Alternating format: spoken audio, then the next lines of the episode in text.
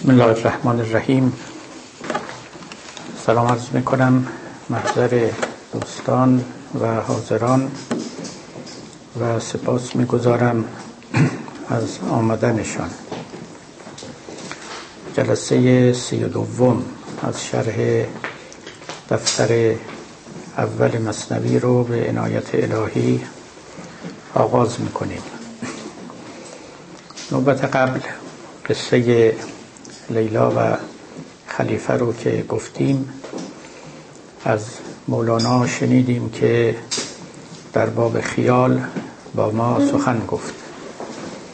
ابتدا گفت که جان باید بیدار به حق باشد و چون به حق بیدار نبود جان ما هست بیداری چو در بندان ما. وقتی بیداری به حق و متصل به حق نباشد بیداری در حکم زندان آدمی است. و اونگاه بیداری زندان صفت رو برای ما توضیح داد. گفت که چگونه آدمی می‌تواند محبوس و اسیر باشد. اسیر خیالات. و لذا افزود که جان همه روز از لگت کوب خیال و زیان و سود و از ذوق خوف زوال نه صفا میماندش نه لطف و فر نه به سوی آسمان راه سفر. خفته آن باشد که او از هر خیال دارد امید و کند با او مقال. دیو را چون هور بیند او به خواب پس شهوت ریزد او با دیو آب. چون که تخم نسل او در شور ریخت او به خویش آمد خیال از وی گریخت. ضعف سر بیند از آن و تن پلید آه از آن نقش پدید ناپدید. در توضیح خیال است. نوبت گذشته اشاره کردم که خیال یکی از واجه های کلیدی در مصنوی و در منظومه اندیشگی مولاناست هم در مصنوی و هم در دیوان شمس به خیال بسیار مراجعه می کند و از او دم می زند و نتایج بسیار رو بر آن بار می کند یکی از آن موارد همین جاست که می خواهد بگوید خفتگی در بیداری چگونه است. خفتگی در بیداری عبارت است از فرو رفتن در عالم خیال. خیالاتی که به آدمی قفلتا هجوم می آورند و خیالاتی که هجوم آوردنشان در اختیار آدمی نیست بلکه اونها آدمی رو در کنترل می گیرند و حتی خیالاتی که نه تنها در اختیار آدمی نیستند بلکه نیروی برتر از ما یعنی خداوند اراده می کند و اونها رو مثل سپاهیان مهاجمی بر سر ما میفرستد تا ما رو محاصره کنند و در اثر محاصره اونها ما از پاره پیشرفت ها باز بمانیم و محروم شویم. و این گاه مجازات کاری است که کرده ایم و گاه محدودیتی است که بر ما تحمیل می شود پس یک نگاه الهی و ماورای طبیعی. به مسئله خیال دارد مولانا و یک نگاه زمینی و طبیعی و در این هر دو عرصه با ما سخن بسیار گفته است. اما اینکه خیال آدمی رو به خواب می‌برد یعنی از بیداری واقعی او رو باز میدارد همین ابیاتی است که اینجا خوندیم که جان همه روز از لگت کوب خیال و از زیان و سود و از خوف زوال نه صفا میماندش نه لطف و فر نه به سوی آسمان راه سفر. اونقدر آدمی گرفتار خیالات است یعنی افکار یعنی دقدقه ها یعنی آرزوها یعنی برنامه ریزی ها اونقدر آدمی در این دقدقه ها گم میشه که مقصد رو فراموش می‌کنه. فراموش می کند که او مسافری است که باید به سوی آسمان برود. نباید به زمین وابسته شود. به تعبیر قرآن اخلد الى الارض بچسبد به زمین. بلکه باید بکند و بالا برود. ما در اصل مسافریم از ابتدا که دفتر اول رو آغاز کردیم. این نکته رو من خدمت عزیزان گفتم. که دید مولانا نسبت به آدمی این است که یک مسافری است که همواره باید خودش رو در راه ببیند و هیچگاه مقصد رو گم نکند. ما رو از یک نگستانی بریدند و آوردند و هر کسی که دور ماند از اصل خیش باز جوید روزگار وصل خیش. دوباره باید به روزگار وصل بازگردیم و مسافر بودن رو فراموش نکنیم. خب خیال یکی از همون سبب است که حاجب می شود و نمی گذارد که ما به اصل سفر بیاندیشیم. گمان می‌کنیم که آمده ایم و زندگی همین است. معنای مقصدی پشت سر او وجود ندارد. روز و شب کردن است شب و روز کردن است. در رقابت ها و حسادت ها به سر بردن است.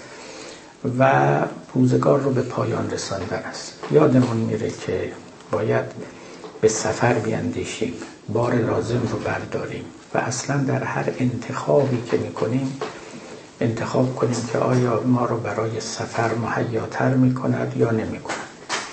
قبلا هم گفته بودم که مسافر سبکبار است. کسی که خودش رو در حال سفر و در راه سفر می‌بیند بار کم برمیدارد.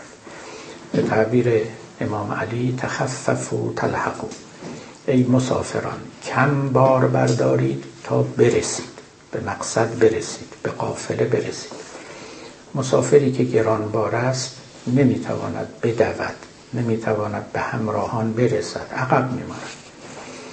پس مسافر این چنین عمل می‌کنه. کسی که فکر سفر نیست آره جمع می‌کنه جمع می‌کنه. اصلا ارتباطات بیهودش رو زیاد می‌کنه تعلقاتش رو وابستگیهاش رو و نزاعهای بیهوده رو رقابتهای بیهوده رو خودنمایی ها رو. از غمهای حقیر غمگین میشه از لذتهای حقیر شاد میشه. اینا شعن کسی است که نشسته و فکر می‌کنه تا ابد هم نشسته است. اما کسی که می‌رود و میدود و میپرد به تناسب سرعتی که داره سبکباری پیشه می‌کنه. خیلی از تعلقات بیهوده رو میریزه. این خیالات همون دشمن اصلی آدمند. و این اندیشه های باطل که ما چنون به اینها خو گرفتیم که خوراک ما شدن و تقضیه می‌کنیم از اونها. و جاهای دیگه مولوی داره می‌گوید که آدمی را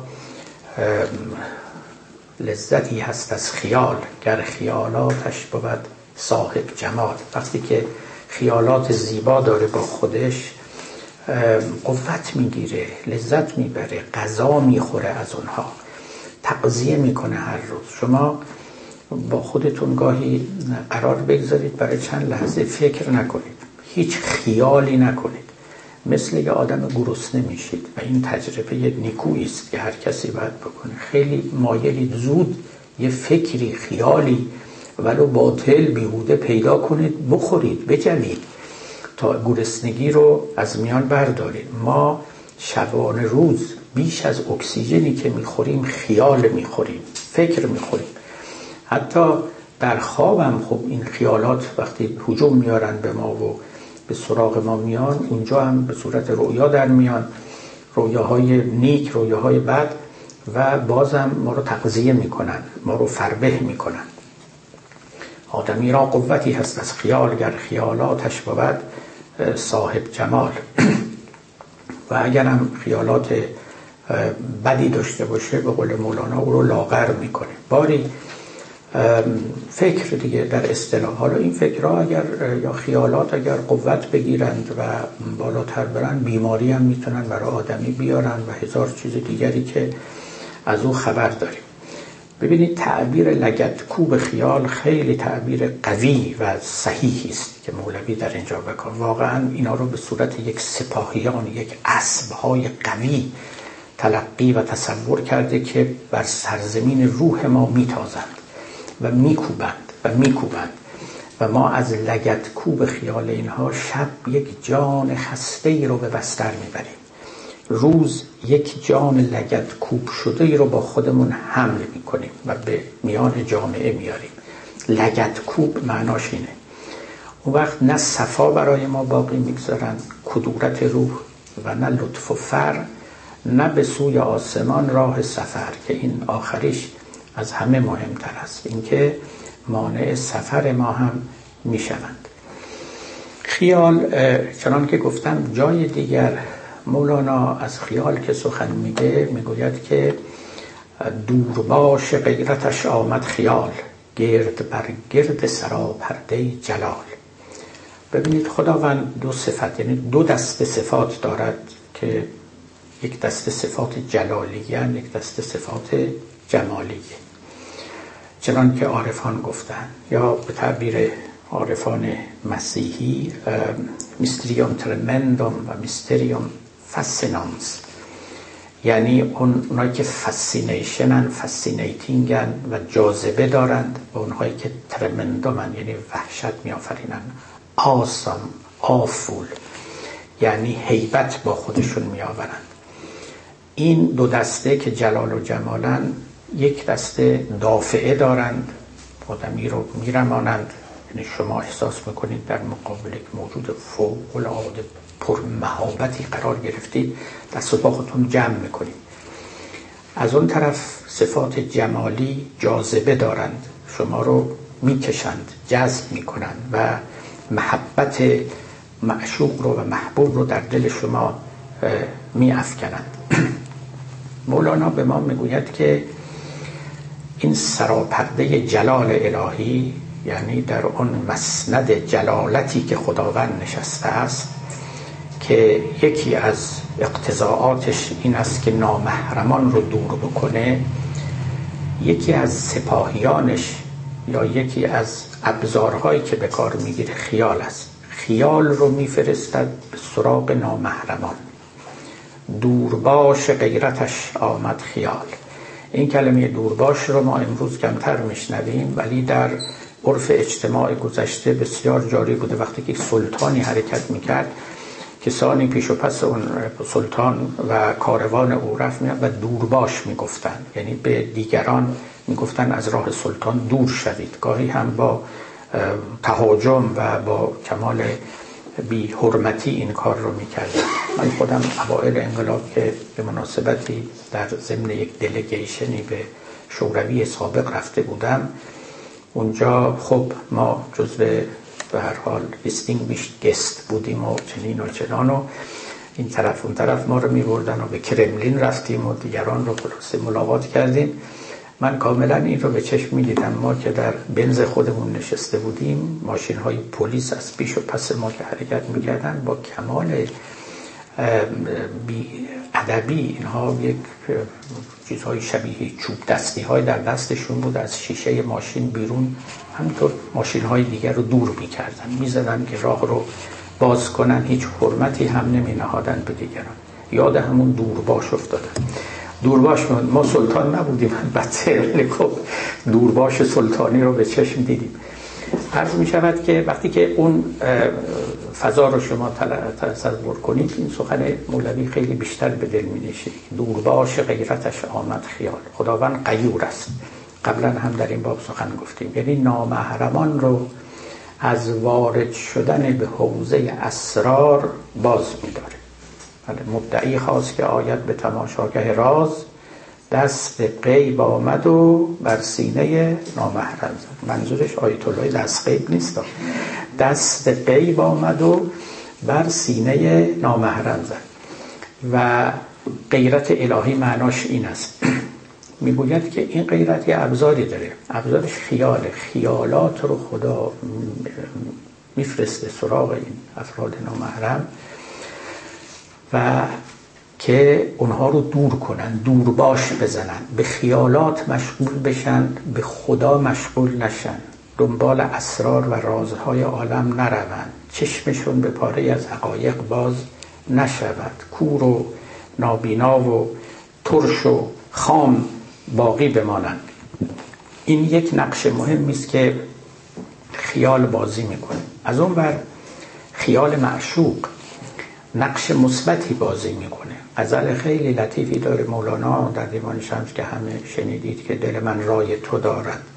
غم صفرای تو دارد. رخ فرسوده زردم غم سودای تو دارد. ز تو هر هدیه که بردم به خیال تو سپردم که خیال شکرینت و سیمای تو دارد. به دو بام برایم به دو دام درایم چه کنم آهوی جانم سر صحرای تو دارد اگرم در نگشایی ز ره بام برایم که زهی جان لطیفی که تماشای تو دارد.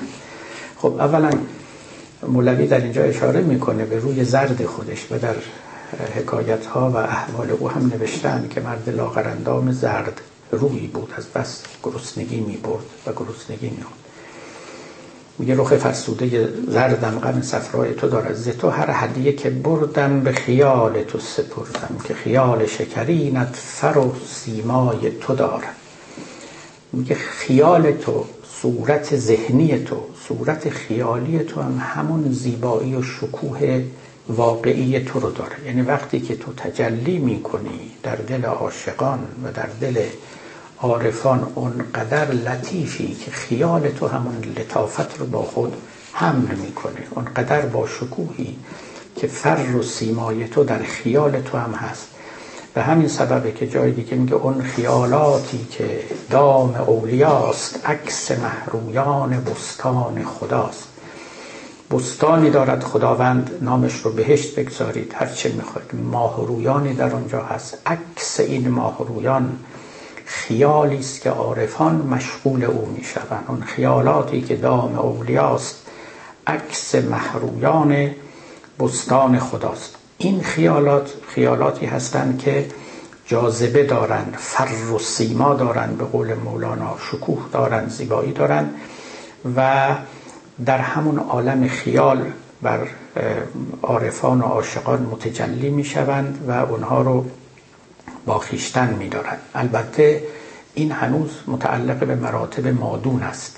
مراتبی که هنوز شخص می تواند مشغول و مفتون صورت بشود. اما اگر فراتر از صورت رفت اونگاه مفتون بی صورت خواهد شد. اون یک درجه برتری است. مولانا اصرار داره بر اینکه بگوید عشق به صورت نیست. نه اینکه هیچگاه نیست اما در اصل عشق به صورت نیست. اگر هم عشق به صورت پیدا می شود متعلق به مراتب مادون عاشقی است. اما وقتی که ارتفاع می‌گیره و به درجات رفیع تر می‌رسه شخص می‌تونه عشق بی صورت رو تجربه بکنه در مصنوی ابیاتی داره مولوی که می‌گوید که تو چون وفا اون عشق افزون می کند پس وفا صورت دگر چون می کند؟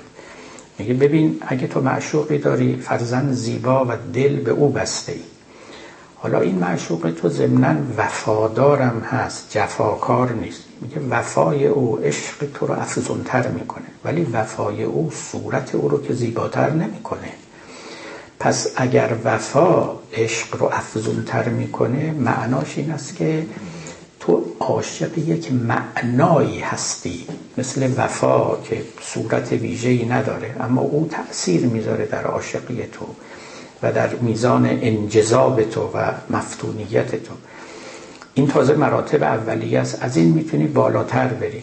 همه البته این سخن از مولانا نیست که می‌گفتن حسن ظاهری یک نمود و سمبولی است از حسن واقعی که بی صورت است و شخص از این نردبان باید عبور بکنه و بالا بره تا به اون مراتب بالاتر برسه و هر کسی به قول مولانا پیش کلوخی سینه چاک. کان کلوخ از حسن آمد جرعناک میگه هر کسی رو که می‌بینه عاشقه عاشق یک کلوخه. یعنی آدمی ما خوب از خاک آفریده شدیم دیگه کلوخی. اما کلوخی که از حسن جرعی برو ریختند هر کسی پیش کلوخی سینه چاک. کان کلوخ از حسن آمد جرعناک بعد چی میگه؟ میگه باده خاک آلودتان مجنون کند. صاف اگر باشد ندانم چون کند. این باده خاک آلوده این کلوخ جرعناک شما رو مجنون می‌کنه. اگر گلالود نبود اگر خاک آلود نبود اگر اون حسن به این قالب گلین نیامیخته بود و بلکه حسن خالص بود دیگه با شما چه می‌کرد. باده خاکالودتان مجنون کند صاف اگر باشد ندانم چون کند پس حسن صافی حسن خالص و زلال حسن نیالوده و به صورت در نیامده و در قالبهای خاکی نریخته که همون مثال حسن است. به زبان افلاتون اون دلربایی بیشتر داره.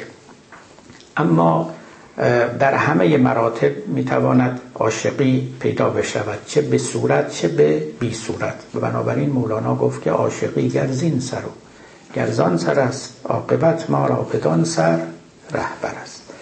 حالا بی صورت باشه یا با صورت باشه آخرش البته یه مقصدی داره. یعنی او می‌بره شما را به اونجایی که باید ببرد. به تعبیر مولانا میگه که خانه خود را شناست خود دعا تو به نام هر که خواهی کن سنا تو حرف خوب بزن جای خودش رو پیدا می‌کنه. میره تا به مقصدش می‌رسه. آن کلام پاک در دلهای پاک می نپاید. می رود در, در دلهای کور می نپاید. می رود تا اصل نور. و آن کلام پاک در دلهای کج می رود چون کفش کج در پای کج. شما اگه کفش کج بسازی بالاخره یه پای کجی پیدا میشه که توی اون کفش بره. کفش راست هم به دوزی به پای کسی می رود که پای راست داره پای سالم داره. میگه تو حرف خوب تو بزن. در دلهای پاک اثر خودش رو می‌گذاره حرف بدم مشتریای خودش رو پیدا می‌کنه. یعنی هر چیزی تو این عالم مقصد خودش رو پیدا می‌کنه. عشقم اگر عشق واقعی باشه صورت باشه رفت رفت رفته به بی صورت منتهی خواهد شد. باری خیالات یک دستشون هم از خیالاتی هستند که خیال معشوقند و نه به اندازه معشوق ولی تا حدود بسیاری می‌توانند نقش معشوق رو ایفا بکنند. خیال به این معنا خیلی به کار رفته است در اشعار ما. اگر در شعرهای حافظ دل از من برد و روی از من نهان کرد. خدا را با که این بازی توان کرد؟ شب تنهاییم در قصد جان بود. خیالش لطفهای بیکران کرد. میان مهربانان که توان گفت؟ که یار ما چنین گفت و چنان کرد چرا چون لاله خونین دل نباشم که با ما نرگس او سر گران کرد. خدا را با طبیب ما بگویید که دردم قصد جان ناتوان کرد. ببینید خیالش سهر تنهاییم در قصد جان بود خیالش لطفهای بیکران کرد. تنها بودم سهر نیمه شب این تنهایی داشت منو میکشت. سهر تنهاییم در قصد جان بود اما خیال او آمد و این خیالش منو از تنهایی بیرون آورد و خیالش لطفهای بیکران کرد.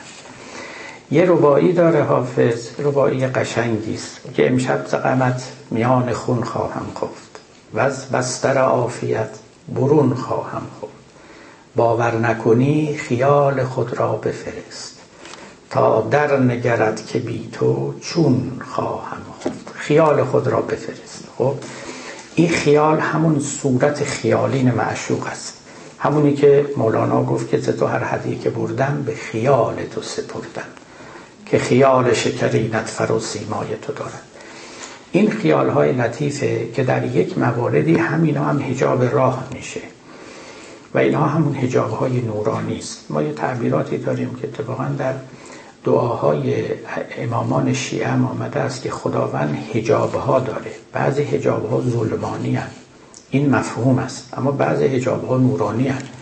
یعنی از جنس نورن اما بازم هجاب این هجاب های نورانی همین موجودات عالیه هستند که فی نفسه خوبن اما آدم اگر اونجا بیسته و وقت هجاب میشه. مگر اینکه از اونها هم عبور کنه و به مراتب بالا بره. به قول نظامی گفت هر چه در این پرده نشانت دهند گر نستانی به هزانت دهند. لذا در هر مرتبه ای که تو بیستی بالاتر از آن می‌روی. یکی از شاگردای مرحوم علامه طباطبایی در کتابش نوشته که یک بار با ایشون سخن می‌گفتم و ایشون از پاره تجربه های ذوقی و عرفانی خودش یاد می‌کرد. من جمله یکی این بود که می‌گفت که در یکی از این تجربه ها دیدم یک خانم بسیار زیبایی بر من ظاهر شد و یک جام شربت لطیفی هم در دست گرفته و به طرف من تعارف می‌کنه. می‌گفت اون چه که او تعارف کرد من اعتنا نکردم. تا بالاخره رنجید و رنجش در صورتش هم ظاهر شد و من رو ترک کرد. و آقای طباطبایی گفته بود که من هنوز از رنجش او در رنجشم. یعنی اونقدر من تأثیر گذاشت اون تلخی که در چهره اون, خانم اون هوری از چه بود ظاهر شد. خب حالا آقای طباطبایی چرا این کار کرده؟ چون به او گفته بودن که هرچه در این پرده نشانت دهند گر نستانی به حسانت دهند. اینا همون هجاب های نوریست همون انواری است که شخص اگر به اونها می‌رسه به اونها نباید قانع بشه. کرامت ها همینطور است. گفتن که اگر یک عارفی کرامتی پیدا کرد نباید در آن کرامت متوقف بشود. گفتن زلت عارف میل اوست از کریم به کرامت. لغزشی که یه عارف پیدا می‌کنه این است که نظرش از کریم برگرده و به کرامت بیفته. آدم مسافر هیچ جا توقف نمی‌کنه. برای اینکه این سفر دائمی است و ابدی است و بی پایان است. و به قول مولانا بر هر آنچه یافتی بالله است صد هزاران حضرت است این بارگاه. صد را بگذار صدر توست راه میگه اصلا فکر آخر راه رو نکن. تو همه کارت همین راهه. گویی که مقصد هم همین راه رفتن است. توجه می‌کنید. خب اینا را بهشون میگن هجاب های نوری هجاب های از جنس نور. خودشون خوبن اما خوبتر از اونها هم وجود داره. ظلمانی نیستن شیطانی نیستن رحمانی هن. اما همون رحمانی ها هم درجات و مراتب دارن فروتر دارن و برتر دارن. الاخر اینم یک معنا از خیال است که نزد مولانا هست. خب یه معنای دیگه هم همون بود که نوبت قبل اشاره کردم که اصلا خیال یه مرتبه از مراتب وجود است. تا الان ما خیال رو به معنای افکاری که افکار نیکو یا غیر نیکو که در ذهن شخص میچرخد به کار بردیم. گفتیم که دقدقه هایی که داریم و اما حالا از شخص میان بیرون. به جهان خارج و به جهان واقع نگاه کنیم. به تعبیر مولانا یک جهان حس و رنگ داریم که جهان مادی و طبیعتی است که آن رو می‌شناسیم و بعد یک جهان خیال داریم که از جنس خیال است نه که در سر من و شماست وجود خارجی و واقعی داره اما جنسش جنس طبیعت مادی عنصری نیست بلکه از جنس خیال و خیالات است یعنی موجوداتش خیالی هند. و جهان سومی داریم که جهان عقل است که به طور کامل بی صورت است. جهان ماده ما جهان با صورت و با ماده است. جهان خیال جهان با صورت و بی ماده است. جهان عقل جهان بی صورت و بی ماده است. اینها مطابق طبقاندی است که حکیمان کردن و از همه مهمتر و روشنتر شهاب الدین سهروردی و چنان که اون نوبت ارز کردم این جهان رو که خیال منفصل می نامد در مقابل خیال متصل که خیالاتی است که در ذهن آدمیان است این جهان خیال منفصل یا عرض ملکوت یا عالم هور قلیا یا شهرهای جابلقا و جابلسا یا اقلیم هشتم یا ناکجا آباد یا عالم سیاسی معلقه اسمهای خیلی زیادی هم اونها داده. این همون عالم خیال منفصل است که مرتبه از مراتب وجود است که ما بین مرتبه اعلا که مرتبه عقل است و مرتبه ادنا که مرتبه ماده است اونجا قرار داره. و همین دلیل هم به اونها میگه سیاسی معلقه. سیاسی یعنی قلعه. معلق هم یعنی آویزون. میگه اینا گویی که آویزانند. روی چیزی پاشون نهاده نیست. بین این دو عالم آویزانند معلقند. بین عالم عقول و عالم موجودات عنصری و طبیعی و مادی. این عالم خیال البته نزد مولانا بست نیافته است. این سخنان از آن شهاب الدین سهروردی است که یک قرن قبل از مولانا میزیست و ما نمی‌دانیم و بنده نمی‌دانم که میزان آشنایی مولانا با اندیشه ها و فلسفه شهاب الدین سهروردی چقدر بوده نزد مولانا بست نیافته این که به صورت یک جهان واقعی در عالم خارج بین جهان عقول و انوار قاهره و این جهان ماده رو تصور کنه. اما از اشارات او از زوایای کلمات او می‌توان دریافت که یک چنین ایده نزد او بوده و مسلما اگر از فلسفه سهروردی خبر داشت اون رو سازگار با اندیشه های خودش میافت و بعد هم بستی می‌داد که بیش از شهاب الدین سهروردی یه جایی که این نکته رو واضحتر میشه دید در همون دفتر ششم است در پایان داستان شاهزادگان که اونجا مولانا بحثی رو که مطرح می‌کنه بعد می‌گوید که من شدم اوریان زتن او از خیال می خرامم در نهایات الوسال یه نوع وسالی رو اونجا تعریف می‌کنه و توضیح میده که این وسال منوط و متوقف است به دو اوریانی دو برهنگی. یکی برهنگی از تن یکی برهنگی از خیال. خب اگر خیال خیال متصل باشه اگر شما از تن براسودید از خیال هم برمی آسایید چون دستکم تا زمان مولانا و در فلسفه های زمان او و در فلسفه ملا صدرا خیال موجود مادیه. این بعدها در فلسفه ملا صدرا بود که خیال حتی خیال متصل یعنی خیالی که در ذهن من و شماست این رو او گفت مجرده یعنی غیر مادیه ولی ابن سینا استدلال داره رسما و میگه که حیوانات قوه خیال دارن ما هم داریم و اینا اصولا مادیه و با از بین رفتن بدن از بین می‌روند. هیچی ازشون نمیمونه. تنها چیزی که از نظر ابن سینا مجرد است و غیر مادی است. روح ناطق است. نفس ناطقه انسانی است که از قوه عاقله برخوردار است. اونم به شرط اینکه از قوه عاقله برخوردار باشه چون مطابق نظر خیلی از عارفان و حتی فیلسوفان بیشتر مردم عقلشون هم در حد خیاله. یعنی من یه بار اینجا اشاره کردم مطابق فلسفه اونها این آدمیان که بیشتر آدمیان هم هستن اگر بمیرن خاک میشن و پاک میشن و تمام میشن. برای که روحی ازشون باقی نمیمونه. بنابراین معادی براشون متصور نیست چون نفس ناطقه ندارن. خب این سخن اینا البته با زواهر دینی منافات داره که برای همه آدمیان قائل به حشر و رستاخیز است. اما اون داستان دیگری است. اما اگر بنابر نظر ابن سینا حتی قائل به روح مجردم باشیم برای آدمیان است که نفس ناطقه دارند و قوه عاقله دارند. از ملا صدرا به این طرف البته خیال تجرد هم پیدا کرد. اما عالم خیال منفصل یا همون عالم هور قلیا این خب در این سخن مولوی تجلی داره. میگه من از بدنم اوریان شدم او از خیال هم اوریان شد. یعنی مثل اینکه دو جامعه بر ما پوشیده شده است یا دو عالم وجود دارن یکی از عالم طبیعت و ماده است که باید عبور کنیم و ارتفاع بگیریم بالا بریم. بعد هم از عالم خیال باید ارتفاع بگیریم.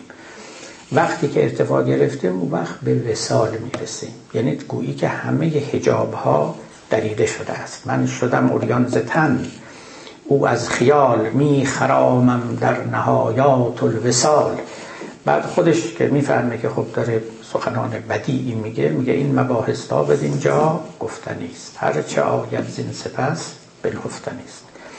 ور بکوشی ور بگوی صد هزار هست بیگار و نگردد آشکار. تا به دریا سیر اسب و زین بود. بعد از آنت مرکب چوبین بود. مرکب چوبین به دریا ابتر است. خاص آن دریایان را رهبر است. وان که او را مرکب چوبین شکست غرق شد در آب او خود ماهی است. نیست خاموش نیست گویا نادری است. حال او را در عبارت نام نیست. این مثال آمد رکیک و بی و ورود لیک در محسوس از این بهتر نبود. میگه حتی این مثال من هم کافی و گویا نیست که بگم کسی سوار مرکب چوبین میشه کسی سوار اسب میشه یا وقتی در آب رفت و مرکب چوبینش شکست و غرق شد. دیگه نه ماهی نه نهنگ نه جسم نه روح. اینا میگه اصلا زبان در این جاها دیگه یاری نمی‌کنه و این مثال های منم بیوروده ناوارده رکیکه ناپسنده ولی در محسوس از این بهتر نبود. اگه می‌خواستم یک مثال حسی بزنم بهتر از این گیرم نمیومد این مثال آمد رکیک و بی ورود لیک در محسوس از این بهتر نبود. خب مولوی می‌فهمه این رو که اوریانی از تن رو همه می‌فهمن. میگن خب آدم میمیره میفته به گوشه زیر خاک. اما اوریانی از خیال یه چیزیست که خیلی مفهوم نیست خیلی شناخته شده نیست. که من شدم اوریان زتن او از خیال. گفت لبسش گرز شعر و ششتر است. اعتناق بی هجابش خوشتر است. میگه حتی اگر اون معشوق لباس شعر و ششتر داره این لباس های خیلی فاخر بر تن کرده ولی من می‌خوام او رو اوریان بغل بکنم. اعتناق بی هجابش خوشتر است. من مایلم همه این جامعه ها از تن او بیرون بیاد. اعتناق یعنی حاج کردن به اصطلاح. و بی هجاب یعنی کاملا بی پرده گفت لبسش گرز شعر است اعتناق بی هجابش خوشتر است. وقت میگه من شدم اوریان زتن او از خیال. آقای جامعه های خیالی جامعه های زیبایی است. شما می‌تونید در, در صورت ذهنی زیبایی برای خودتون ترسیم بکنید. از یک معشوق زیبایی که در عالم خارج وجود نداره. اینا همه جامعه های فاخر است که می‌توانید به تن کسی بکنید. ولی حتی این جامعه ها مطلوب نیست و وافی به مقصود نیست. همه اینها باید بیرون بیاد و اون برهنگی که همون بی است به جای او بنشینه. بنابراین خیال رو هم به معنای خیال متصل و هم به خیال متصل می‌توانیم بگیریم. مولوی تا مرتبه خیال رو مرتبه هستی می‌دونه. از خیال که میگذریم میشه مرتبه نیستی. و این نیستی نیستی نیست.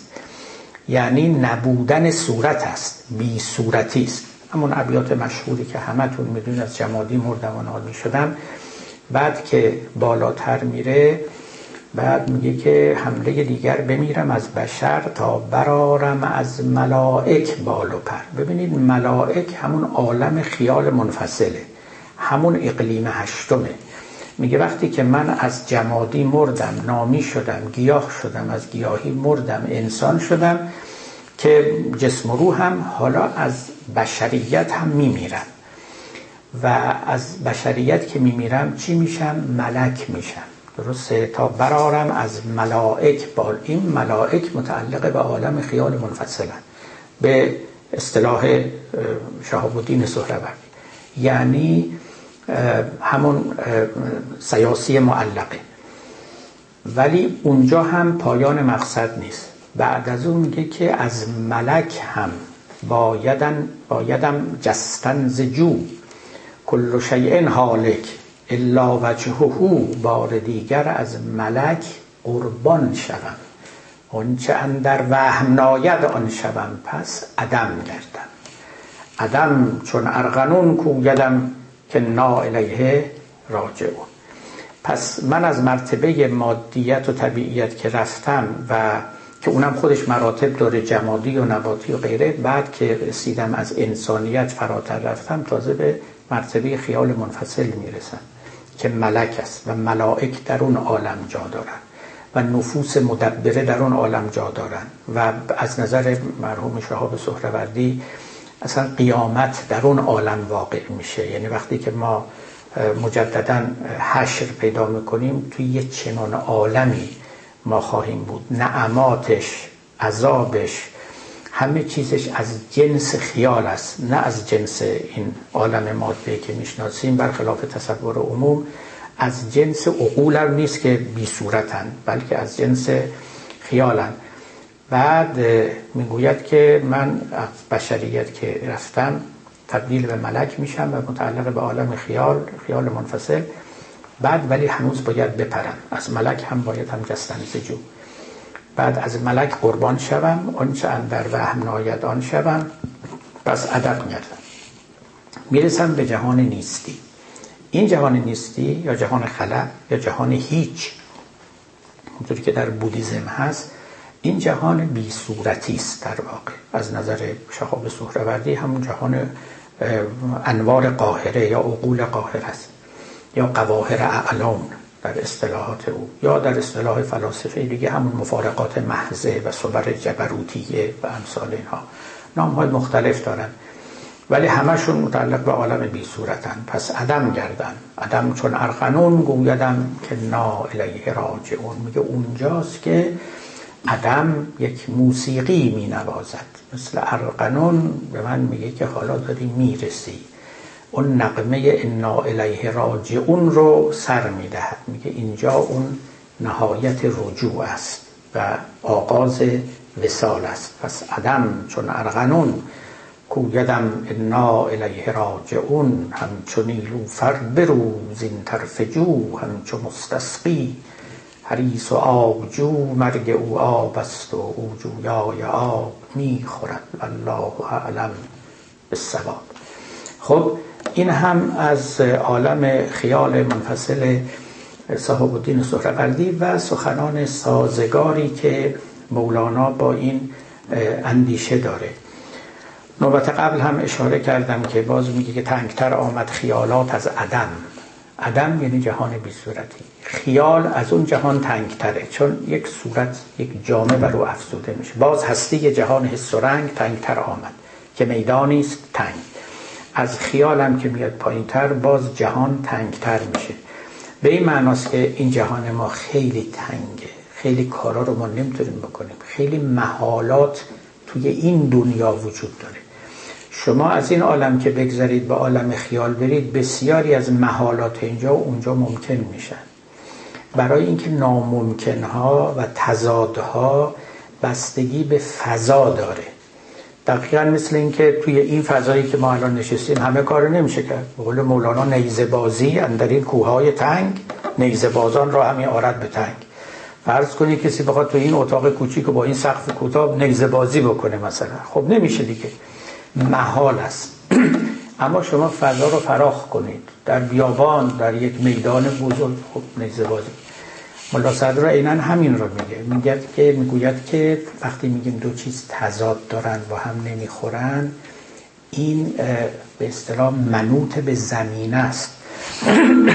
مربوط به فضایی است که این تضاد رو در تعریف می‌کنیم. نه هر چه که در جهان ماده متضاد است و محال است در جهان بالاتر از مادم محال. نه اونجاها میشه. و خودش میگه میگه شما ببین در نفس خودت شما تناقض رو می‌تونی تصور کنی. و خب بله دیگه تناقض جمع سیاه و سفید جمع وجود و عدم. اما در عالم خارج که نمیشه جمع وجود و عدم نمیشه جمع سیاه و سفید نمیشه. این معناش این هستش که به قول او نفس ما در یه مرتبه بالاتری وجود داره. و او می‌گوید که هرچه این نفس قویتر اشتمال او و احاطه او بر ازداد بیشتر. و لذا یکی از نشانه های کمال آدم این است که بتواند احاطه بیشتر بر ازداد پیدا بکنه اون چرا که برای دیگری محال است او بتواند غیر محال بکنه برای خودش. مولوی عینا همین حرف رو داره. میگه تو یه وقتا میگی که فلان چیز محال فلان کار امکان نداره. میگه پیر گوید مر تو را ای سست حال. چه فوق عقل توست آمد محال. تو عقلت نمی‌رسه بهش. درسترش اینیم تو نفست جان میگه به اینها. در ذهن تو اینا جان میگه. در نفس تو و الا اگر یک نفس بزرگتر قوی تری باشه اینا رو جان میده. راحت می‌تواند اینها رو جا بده. کما که بعضی از اندیشه ها که ما قبول نمی کنیم یا باور نمی کنیم برای اینکه با اندیشه های قبلی اون نمی‌سازه. میگیم این دروغه این غلطه. اما اگر که این اندیشه ها رو درست کنیم همون اندیشه های باطل قبلی به خیال خودمون میان اینا با هم دیگه جمع میشن. در کلمات مولا علی در نقش براقه هست که می‌گوید که بعضی از بندگان یعنی خداوند بعضی ها ظرفیتی میده که تبصر بهی بعد الاشوه و تنقاد بهی بعد المعانده. بعد از اینکه چشمات نابیناست چشمات بینا میشه و بعد از اینکه معاندی منقاد میشی. یعنی چیزی که نمیپذیرفتی حالا می‌بینی پذیرفتنی است قبلا ذهنت راه نمی‌داد جا نمی‌داد بهش حالا جا میده. خیلی این مسئله مهمی است که به قول مولوی یه چیزایی است که فوق عقل ماست. میگیم محاله. اگه عقل ما بیشتر برسه قوی تر بشه همون محالا ممکن میشه. خیال یکی از اون عوالمی است که محالات عالم ماده در او ممکن می‌شود.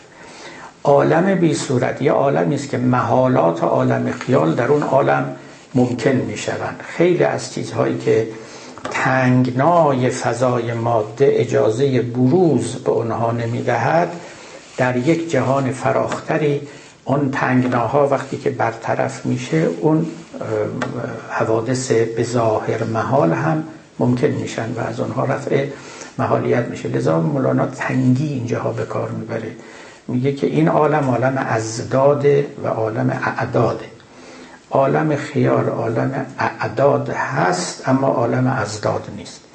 و عالم فوق خیال عالم اعداد نیست عالم ازداد هم نیست. اصلا ازدادی در اونجا پیدا نمیشه. همه چیز در اونجا امکان وقوع دارد و این رشته سر دراز دارد که دیگه حالا فراتر از سخنان مولانا میره و ما اینجا ملتزمیم به شرح کلمات این بزرگوار. و الا بخوایم کلمات شهاب الدین سهروردی رو شرح کنیم و کتاب خود او رو بیاریم و حق مطلب رو هم ادا کنیم. بسیار خوب. گفت که خفت آن باشد که او از هر خیال دارد امید و کند با او. مقال مثال می‌زنه میگه مردها خصوصا یا حتی زنها هم میشه که در خواب کسی رو می‌بینن و با او هم بستر میشن. بعد خب بیدار میشن و می‌بینن که خبری نبوده خیالی بیش نبوده است. و این چنین است که آدم مفتون خیال میشه. این مفتون خیال شدن همیشه هم از طریق شهوترانی نیست. من در احوال پاره از زنان عارفه مسیحی خواندم که خودشون شر احوال خودشون نوشتن. میگن ما هماغوشی می‌کنیم با عیسی در خوابهای خودمون در خیالات خودمون. بدون اینکه لزوما شهوترانی در کار باشه اما یه چنون مفتونیتی که زن به مرد داره همون رو ستیسفای می‌کنن از طریق هماغوشی با عیسی و در کلمات خودشون هم بردن حالا در البته میان عارفان مسلمان ما این را ندیدیم اما پدر مولانا یک کتابی در معارف بهاولد در اونجا در سخنان خودش خیلی مرد بیپرده و بیپروایی بوده حرفای عجیبی زده. به شعر نه البته به نصر و این مولوی هم در دامان همچی مردی پرورده شده بود که گاهی و با ستت می‌کنه. یعنی زبانش رو باز می‌کنه دیگه. هرچی دلش می‌خواد میگه. حتی الفاظ رو هم چنان که باید شاید به کار نمی‌بره او میگه یه وقتا من در ارتباطات خودم با خداوند ارتباطاتم کامجویانه و جنسیه. یعنی همون تصور و تلقی رو دارم که یه مرد مثلا با یک زنی که کامجویی و کامروایی می‌کنه و تعبیراتش خیلی هم به سراحت اینها رو نقل می‌کنه. اینا رو نمی‌تونم دست فرویدیا بدید. خب یه جور تفسیرهای خاصی می‌کنن ازش. ولی باری این تجربه ها رو هم باید دانست. پاره از اینها البته خیالات هم هست دیگه. خیالاتی که به حال اکثرش یعنی خیالاتیه. کمش از این نوعی است که شاید انواع خوبش باشه.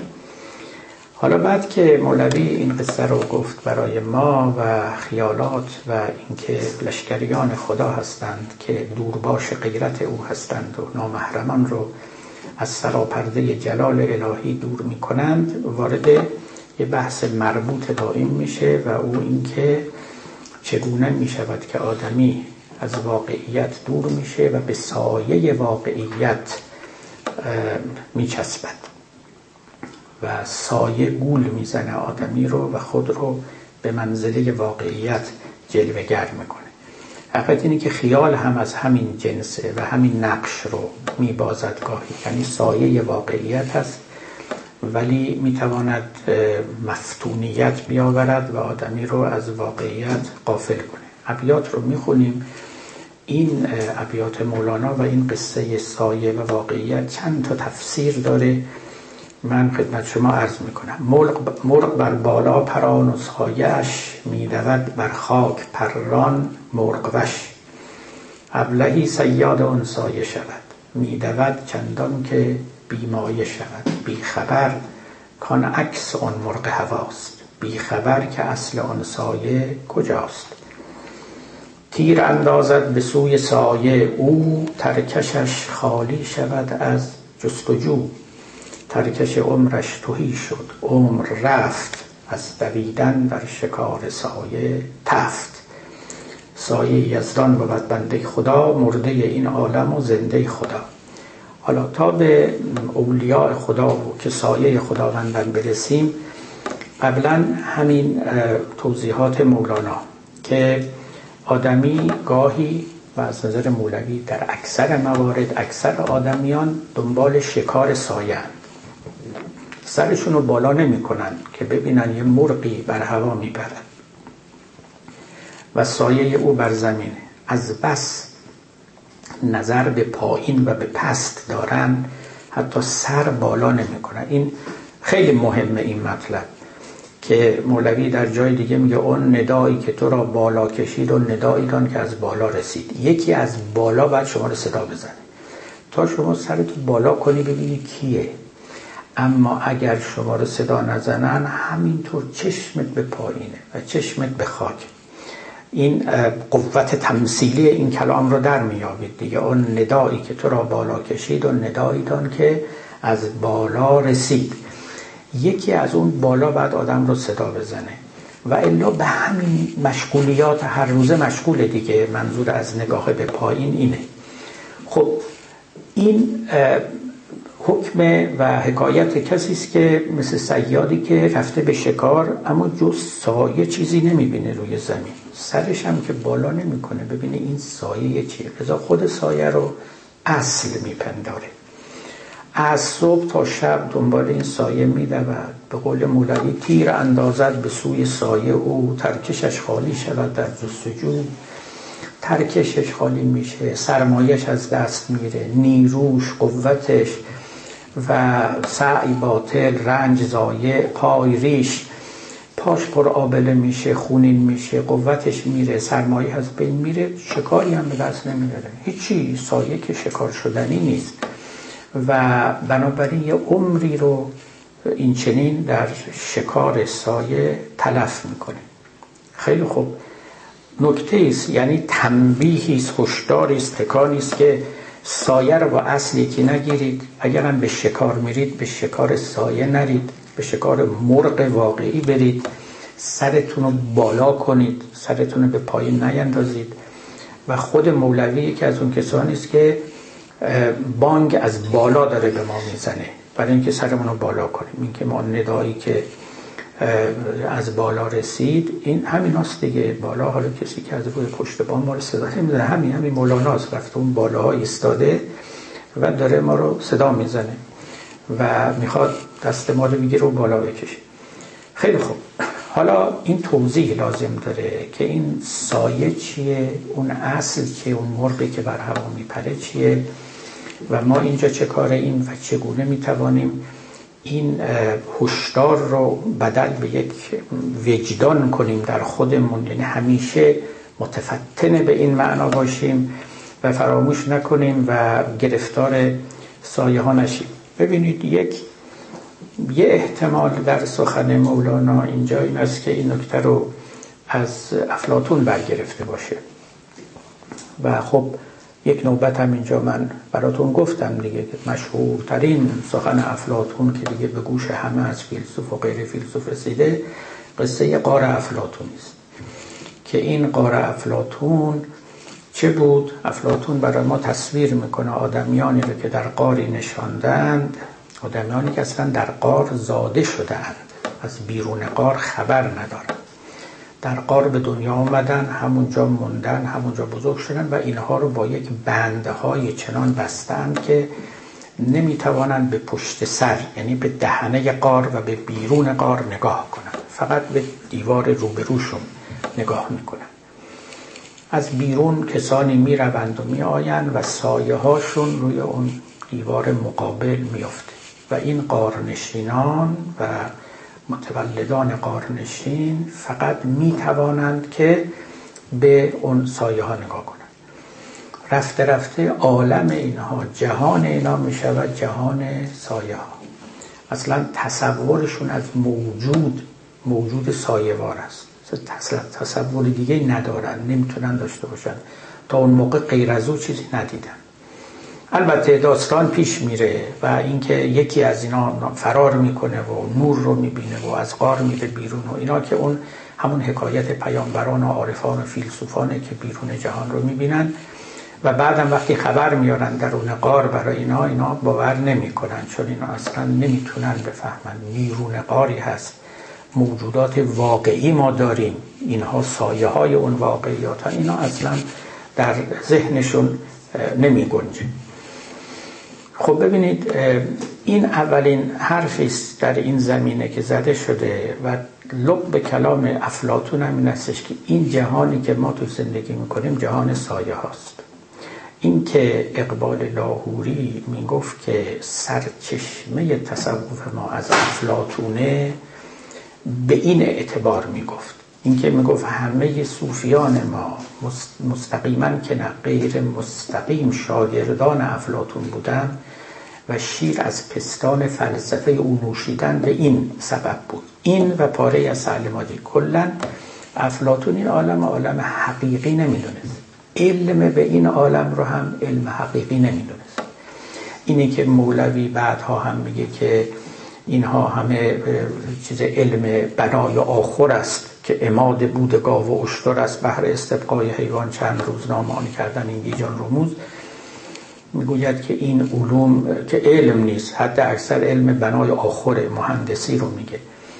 علم فقط علم عاشقی است. علم نبود غیر علم عاشقی ما بقی تلبیس ابلیس شقی. البته این شعر مال شیخ بهایی این شعری آخری که خوندم مال مولانا نیست. اما همون منطقه که ادامه پیدا کرده دیگه. حالا جناب شیخ که به زبانم آمد اینم بگم. شیخ بهایی خیلی تندتر گفته از مولانا. مولوی حد اکثر گفت مهندسان چی هم آخرسازن. علم بنای استبل بلدن. و یه آخر درست می‌کنن برای آدمیان که زندگی حیوانی کنن.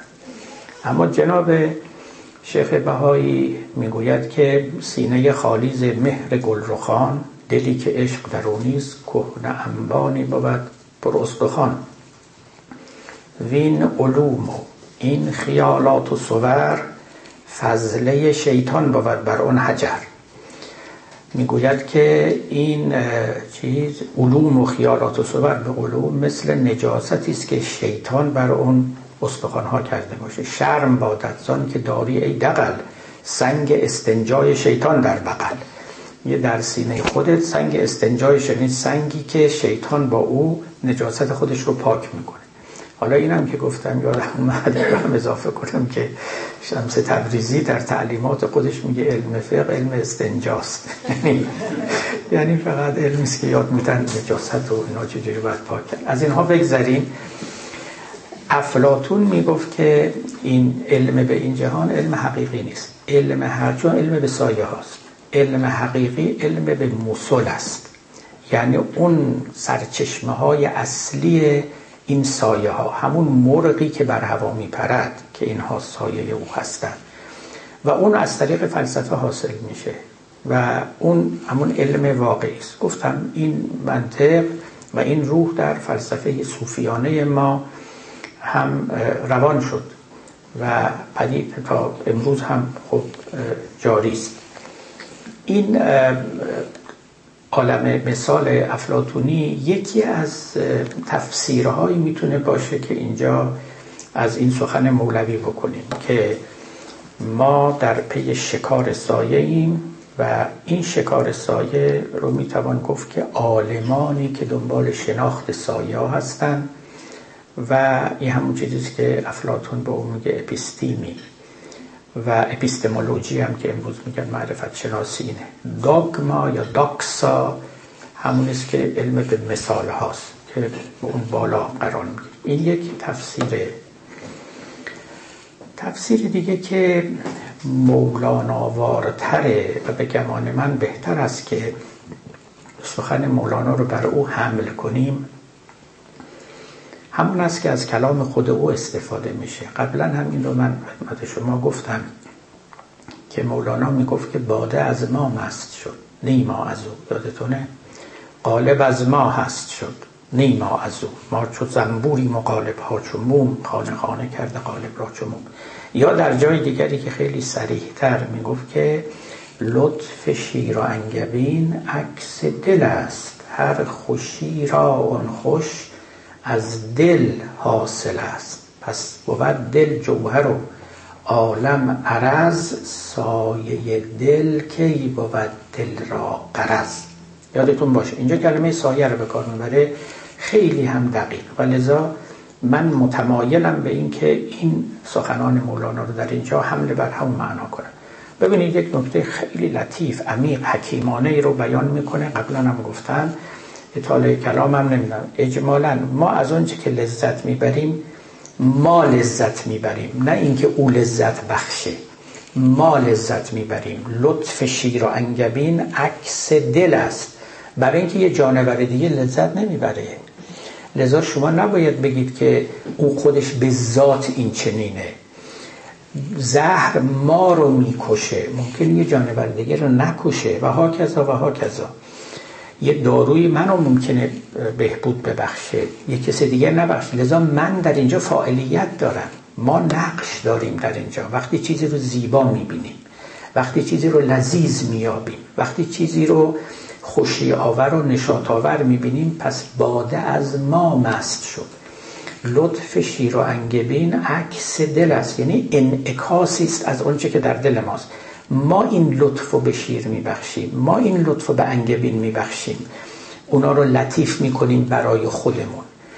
حالا مولوی نتیجه ای که می‌گیره این نتیجه مهمه. میگه که ای آدمی قافل نباش تو نباید اسیر انگبین باشی. تو انگبین رو انگبین کردی او سایه توه. تو اصلی او سایه توست. خیلی این حرف مهمی لطف شیر و انگبین عکس دل است. اون هر خوشی را اون خوش از دل حاصل است هر خوشی. حتی ناخوشی هم همینطوره. اونا از دل حاصل میشه و یعنی ما مایه میدیم و شرکت میورزیم و فاعلیت در این بساط داریم که به او خوشی میبخشیم. یعنی او رو خوش می‌کنیم یا ناخوش می‌کنیم. میگه پس بود دل گوهر و عالم عرض سایه دل کی بود دل را قرض چیزی که سایه ماست. تابع ماست. اون چگونه ما باید تابع او بشیم؟ این که نمیشه. آدمی که دنبال سایه دل میره دنبال لذت میره همون شکار چیست که دنبال سایه مرغ رفته. در واقع اصل جای دیگری است. آدمیان قصه رو عوضی گرفتند و تابع رو به جای مطبوع گذاشتند. اصل رو به جای سایه گذاشتن علت رو به جای معلول گذاشتن و بالعکس و این یک مقالطه است که براشون پیدا شده و این مقالطه تمام زندگیشون رو در هم پیچیده. شکارچیانی هستند در شکار سایه. عمر تمام میشه و بعد می‌بینن که هیچی هم در دستشون نیست. هیچی هم در دستشون نیست. ترکش عمرش توهی شد عمر رفت از دویدن در شکار سایه تفت. من یک احتمال یه فرصت ما هم رو به پایان بلکه پایان رسیده. یک احتمال دیگه هم در این اشعار میتم یه جوری دیگه هم این رو می‌فهمم. دوست دارم که اون رو هم با شما در میان بگذارم. و سخن به امروز به پایان ببریم تا ایشالله نوبت بعد راجع به ولی خداوند که سایه یزدانه برسیم و سخنی بگیم. ببینید یه روایت مشهوری است که گویا از پیامبر علیه السلام رسیده است. خیلی روایت مهمی است که الناس و نیامون اذا ماتون تبهو مردم خوابن وقتی بمیرن تازه بیدار میشن. درسته؟ خدا رحمت کنه خانم آنماری شیمل رو عرفان شناس و مولوی شناس نامدار آلمانی. ایشون وصیت کرد که روی قبرش این رو بنویسن و نوشتن دیدم من. همین روایت رو به عربی هم نوشتن. که الناس و نیامون و ازاماتون تبه خیلی میپسندید و پسندیدنی است. ببینید اگر ما در بطن این روایت بریم و حالا بعدا هم شاید فرصتی باشه بیشتر در بارش سخن بگیم از شیخ محمود شبستری من بعدا بعد ابیاتی رو براتون بخوانم. اگر ما خوابیم و این عالم رو داریم در خواب می‌بینیم پس در واقع این جهان رؤیای ماست. این جهان صفت یک خیالی رو داره. حقیقت تعویلی است که این عالم داره. که بعدا باید آشکار بشه. وقتی ما بیدار شدیم می‌فهمیم. درست مثل وقتی که شما از خواب بیدار شدین تازه می‌فهمین خواب بودین و می‌فهمید اون که در خواب دیدید معنیش چی بوده. و معنی خود خواب در خواب نیست. بیرون خواب معلوم میشه. پس از تفسیر خواب معلوم میشه. اگر ما اکنون خوابیم همه این جهان صور رؤیایی است که ما می‌بینیم. حقیقت نیست. رؤیاست سایه حقیقت است. و پس از بیدار شدن حالا اون بیداری در حشر باشه پس از مرگ باشه هر جا باشه تازه ما معنی این عالم رو می‌فهمیم. این عالم معنیش رو در خودش نداره. چون خوابالودگان معنای خواب رو نمی‌دونن. بیداران معنای خواب رو می‌فهمن. ما اینجا بیدار نیستیم. البته مولانا متقفان تو همین دنیا بیدار میشن. تمام نکتش این بود دیگه. قبلا هم خوندیم میگه چون به حق بیدار نبود جان ما هست بیداری چو در بندان ما. عارفان گفته بود که یار با تو قار با تو در سرود مهر بر چشم است و بر گوشت چه سود.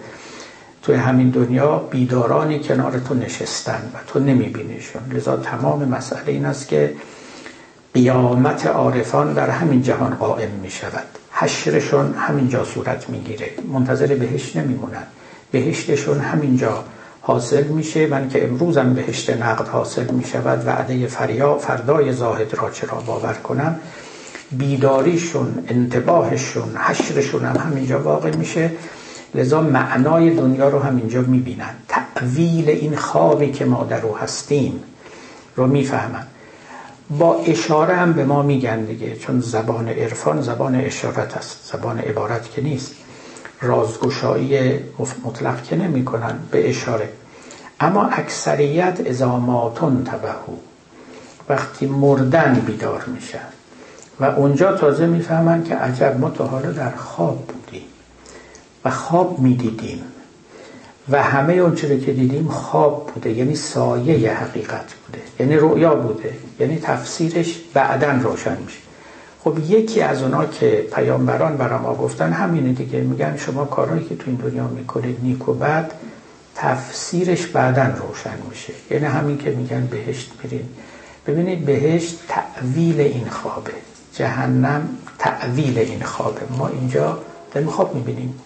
چه کار نیک می‌کنیم چه کار بد چون بیدار نیستیم. میگم به قول مولوی گفت مواظب باشی و هوشیار تو هر زمان بینی جزای کار تو. اگه بیدار باشی که جزای کار رو می‌بینی بهشت رو می‌بینی جهنم رو می‌بینی.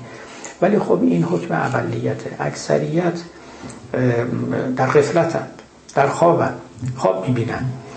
و به یک معنا شکار سایه می‌کنند نمی‌دونن هم که سایه است. برای اینکه اجازه ندارن بالا سرشون نگاه کنن. گفت به قول خیام چون پرده برافتد نه تو مانی یا نه من. بله؟ ما در این جهان پشت پرده ایم در پس پرده ایم. و اسرار ازل را نه تو دانی یا نه من. وین خط مقرمت خط مقرمت یعنی خط ناپیدا و در هم پیچیده. این خط مقرمت نه تو خانی یا نه من. هست از پس پرده گفتگوی من و تو چون پرده برافتد نه تو مانی یا نه من. وقتی که از پست پرده این معنای خواب رو نمی‌دونیم.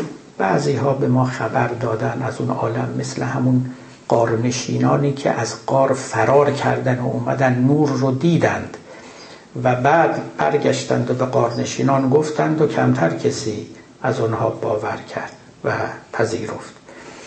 و حتی چنان است افلاتون میگه اگر اشتباه نکنم که اگر روی این قارنشینان رو برگردانن و نور رو ببینن همه کور میشن.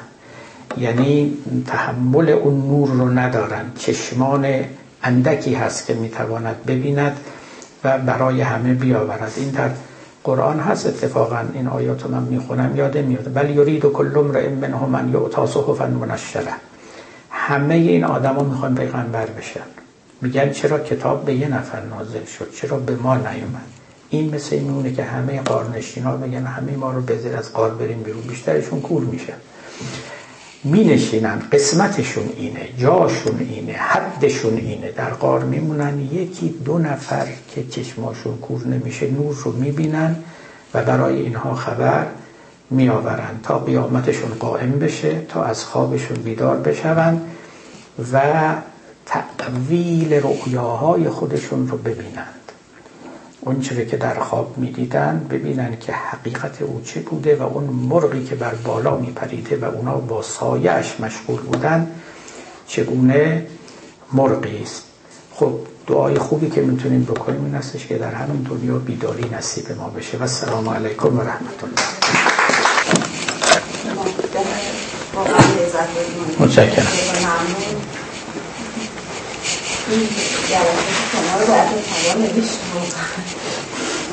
چیزی که بود راجعه خیال من سوال برام اومدی که اینکه خیال فرقش با هوا چیه؟ چون به هر حال از خیالی که منچر بشه به حالا زلالت هم مقوله دیگریه ولی به هر حال به جایی می‌تونه هر دو منجر بشه که از رحمت الهی دور بیافته یکی این و یکی هم این که فهمیدیم توی قیامت اگر که دنیایی که قرار هست به اصطلاح قیامت که همینجاست ولی نهایتا این دنیا رو مگه قیامت ما معاد ما معاد یعنی معاد کلا معاد مادی نیست. معاد, معاد مادی هست دیگه مبین اعتقادی بعد به چه ترتیب میشه این دنیایی که از قیامت رسید؟ حالا چه ارز کنم؟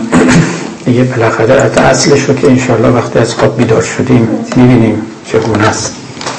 اما قسمت اولی سخنتون هوا بله هوا هم روز خیالات. هم رو که کردم خیالات بد داریم خیالات نیک داریم باطل داریم حق داریم. همه اینها یه نوع خیال یعنی اسمشون رو مولانا خیال می‌گذاره. ولی همه رو بد نمی‌دونه اما همه یه نقش مشترک دارن و اون نقششون این است که هجابند و دور باشند و مشغولیت زا هستند و اسباب قفلتند و البته این جهان هم قائم به قفلت است. به قول غزالی به قول مولانا. و اگر این قفلت زایل بشه این جهان از هم میپاشه. و زندگی ناممکن میشه. ما از آیندهمون قافلیم نمی‌دونیم چه خواهد شد. اگه آدمی بداند که فردا چه میشه این زندگی دیگه این زندگی نخواهد بود. شما فرض کنید هر یک از ما از شب در خواب ببینیم که فردا برای ما چه اتفاقی می‌خواد بیفته. یا ما بدونیم که در دل دیگری چه میگذره. و امثال اینا دیگه این چنین نمی‌تونیم زندگی بکنیم. ما الان چون از هم قائبیم و از هم قافلیم از آیندهمون قائب و قافلیم این چنین زندگی می‌کنیم که می‌کنیم. شما اگه بدونی در دل طرف مقابل چیه ممکنه دشمنش بشید ممکنه دوست بشید ممکنه باش قهر کنید ممکنه به هر کسی. اما ما چون نمی‌شناسیم همدیگر رو و غیبت و قفلت داریم اینجوری زندگی می‌کنیم. این قفلت هم خوبه و ممدوحه. یعنی زندگی به حال حالا تقدیر الهی بوده بر او مقتنی شده. از این بگذاریم اما مسئله دومتون ببینید این که میگید من عرض کردم. معاد شما گفتید مادی. معمولا محدثین علما متکلمین میگن معاد جسمانیه. کلمه مادی به کار نمی‌برن اشکالی نداره ولی این تعبیر رو به کار می‌برن که جسمانیه. بعد کسانی مثل شهاب الدین سهروردی و از اون مهمتر و مصرتر جناب ملا صدرا. اینا میگن بله معاد جسمانیه ما هم حرفی نداریم قبول داریم. اما جسم خیالی نه جسم مادی. نه از اینجا اون راه ها جدا میشه. میگن ما we grant you that. ما یه معلم داشتیم تو دانشگاه لندن وقتی چیزی باید بحث میگه میگو I grant you that اینو قبول دارم. بعدیشو بگو. اون مولا مولا صدرا میگه که ما قبول داریم از شما میپذیریم که معاد جسمانی است انکار نداریم. اما شما تو معنی جسم دقت نکردیم. جسم فقط جسم مادی نیست جسم خیالی هم داریم. و ما با جسم خیالی محشور میشیم. و اون جسم خیالی است که بقا داره. برای اینکه جسم مادی قابل بقا نیست. جسم مادی هم نیست که ما اینجا داریم و آزمودیم و فناپذیر تجزیه میشه. حالا 80 سال 800 سال هر چی مثل 9 900 سال بالاخره این جسم در یه جوری ساخته شده که اجزایش از هم نهایتا متلاشی خواهند شد و لذا خلود نداریم بقا و جاودانگی نداریم. اما جسم خیالی دیگه تلاشی نداره تجزیه نداره کون و فساد نداره به قول همین حکما. و کلا بهشت در اونجاست جهنم. اینا همشون از اون جنسن. یعنی از جنس رؤیاهایی که من و شما می‌بینیم. منتها همطور که گفتم این رویاها تو سر کسی نیست یا عالمی وجود داره از جنس رؤیا. همون عالم خیال منفصل که همه این اتفاقات در اونجا میفته در حال اونا اینو میگن. با شماست که چجوری اعتقاد بورزید. قرآن هم که نه کلمه جسم به کار برده نه کلمه ماده به کار برده نه طبیعت به کار برده. همه جا میگه خودتون رو ما محشور می‌کنیم. خب خودتون. و این باز میماند به شما یا به مفسران که بگوین خودتون یعنی چی؟ حتی اونایی هم که قائل به معاد روحانیان یعنی حتی نه عالم خیال مثلا روح. اونا هم میگن ما خودمون همون روحیم. لذا منکر معاد نیستیم. خود ما اونجا حاضر میشیم محشور میشیم. اما همه بحث که خود ما کی هستیم؟ مایی ما هویت ما به جسم ماست یا به روح ما؟ اگر هویت ما به روح ماست که حکما همشون همینو میگن. میگن من که جسم که فانی شوند است همین جسمی که بنده و شما تو این جهان داریم دائما تغییر می‌کنه. ما جسم ثابتی نداریم که خب ما تغذیه می‌کنیم ما هم سلولامون هی میمیرن فرو میریزن همه چی. پس جسم ثابتی ما نداریم که هویت ما رو تبیین و تعریف بکنه. اونی که ثابت میمونه و با ماست روح ماست. البته روح هم تقویت میشه ولی خب اجزا نداره که اجزایی از او بمیرن بیریزن بنابراین اگر هویت ما به روح ما باشه کافی است که روح ما رو مجددا محشور کنن. و این حشر همون حشری است که گفتند اون هسته از حکیمان. این حشر ادیان است. ولی خب یه عده‌ای به اینا خورده گرفتن. گفتن زواهر شرع این رو نمیگه. زواهر شرع بیش از این میگه. میگه ما با جسم هم اونجا حاضر میشیم. بعد ملا صدرا برای اینکه این قصه رو هم تأمین بکنه آمده است و گفته است که بله جسم تو جور داریم. جسم عنصری عنصری یعنی همزم عناصر مادی ساخته شده و جسم خیالی. عالم دو عالم داریم. عالم عنصری مادی طبیعی و عالم خیال. و اینا همه اونجاها رخ میده. یا مثلا فرض کنیم میگن ملائکه در قیامت رفت و آمد دارن ترازو میارن وزن می‌کنن اعمال رو یه رو در بهشت می‌گذارن در در جهنم بر سر جهنمی ها مالک دوزخ هست به سرشون میکوبه. خب اینا میگن ملائکه مگه جنس چی هم که اونجاها چطور ما اینجا نمیبینیمشون؟ ولی اون دنیا می‌بینیم. اگر اون دنیا هم مادی مثل اینجاست ما هم همین ساختمان مادی رو داریم. همینجا باید ببینیمشون. اونجا چی اتفاقی میفته که ما با ملائکه که تازه اونا مادی نیستن اونجا محشور میشیم و هم سخن میشیم و اینا. به همین دلایلی که یه عده‌ای متمایل به این رأی شدند که آره یه عالمی هست و در اون عالم ما همانیم که هستیم. حتی ابعاد و مقادیر هم داریم مثل از صوری که در آینه هستن. و احساس هم داریم خوب و بد رو هم درک می‌کنیم خوش و ناخوش رو هم درک می‌کنیم مثل که تو خواب درک می‌کنیم و یه خوابی می‌بینیم کابوس ما رو میآزاره یه خوابی می‌بینیم ما رو شاد می‌کنه. اما بدن زوال پذیر عنصری نداریم. بعد حالا اونا گفتن خب پس این شیر و انگبین که میگن تو بهشت هست و این هوریا اونا میگن همه اینا خیالی بعد یکی از علما دیدم نوشته و آخرش اینا خیالی شد. ما این همه زحمت کشیدیم این همه حج رفتیم ریاضت آخرش یه مش خیال تحویل ما میدن. ولی خیال همین که مولوی گفت آدمی را فربهی هست از خیال در خیالاتش بود صاحب جمال. ما اصلا خوراکمون خیاله ما یادمون رفته. این دنیا تا چیزی بدل به خیال نشه در ما اثر نمی‌ذاره. یعنی یه شیری رو که شما می‌خوری تبدیل به یه لذتی میشه. این لذت ذهنی است یعنی درک می‌شود این لذت. بنابراین تا به خیال نرسه شما چیزی حالتون ولی اون شیر اون خوشی اون هوری فرض کنید اون گوشه ها باشه. به بدن شما چه ربطی داره؟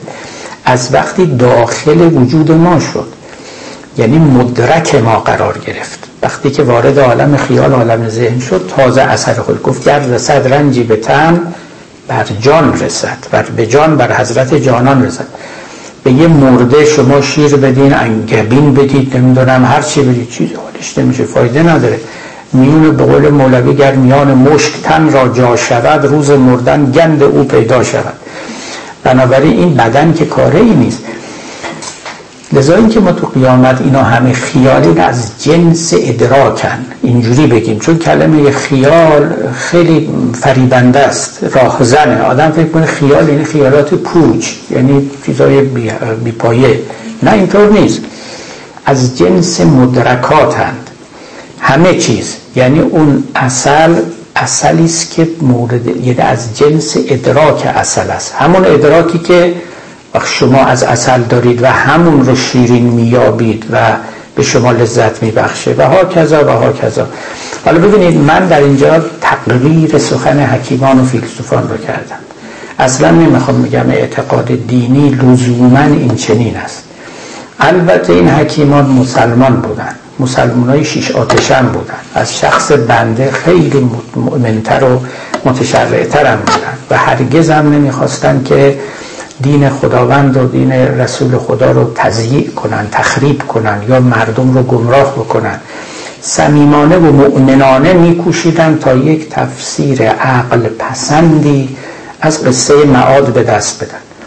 و این نهایت کوشش اونهاست که به اینجا رسیدن میگن این یکی رو ما می‌تونیم خوب بفهمیم خوبم جوابشو بدیم. اگه کسی ایراد گرفت. اما اگر معاد رو شما مادی و جسمانی به معنای همین جسم طبیعی عنصریش کردید خیلی اشکال داره. ما نمی‌تونیم جوابش رو بدیم.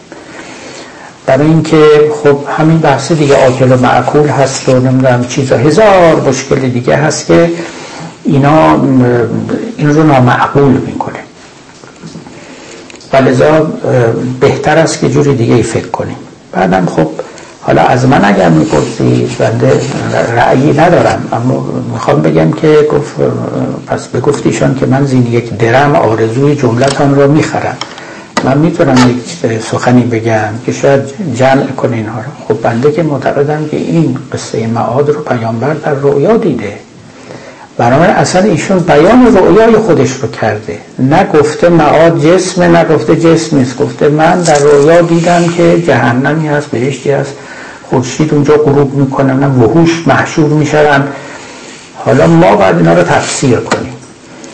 و یه تفسیرش اینه که شما این رو تفسیر جسمانی مادی بکنید. یه تفسیرش اینه که جور دیگه بکنید. لذا به هیچ کدوم شما رو الزام نکردن بستگی به تعویل شما از این خواب داره.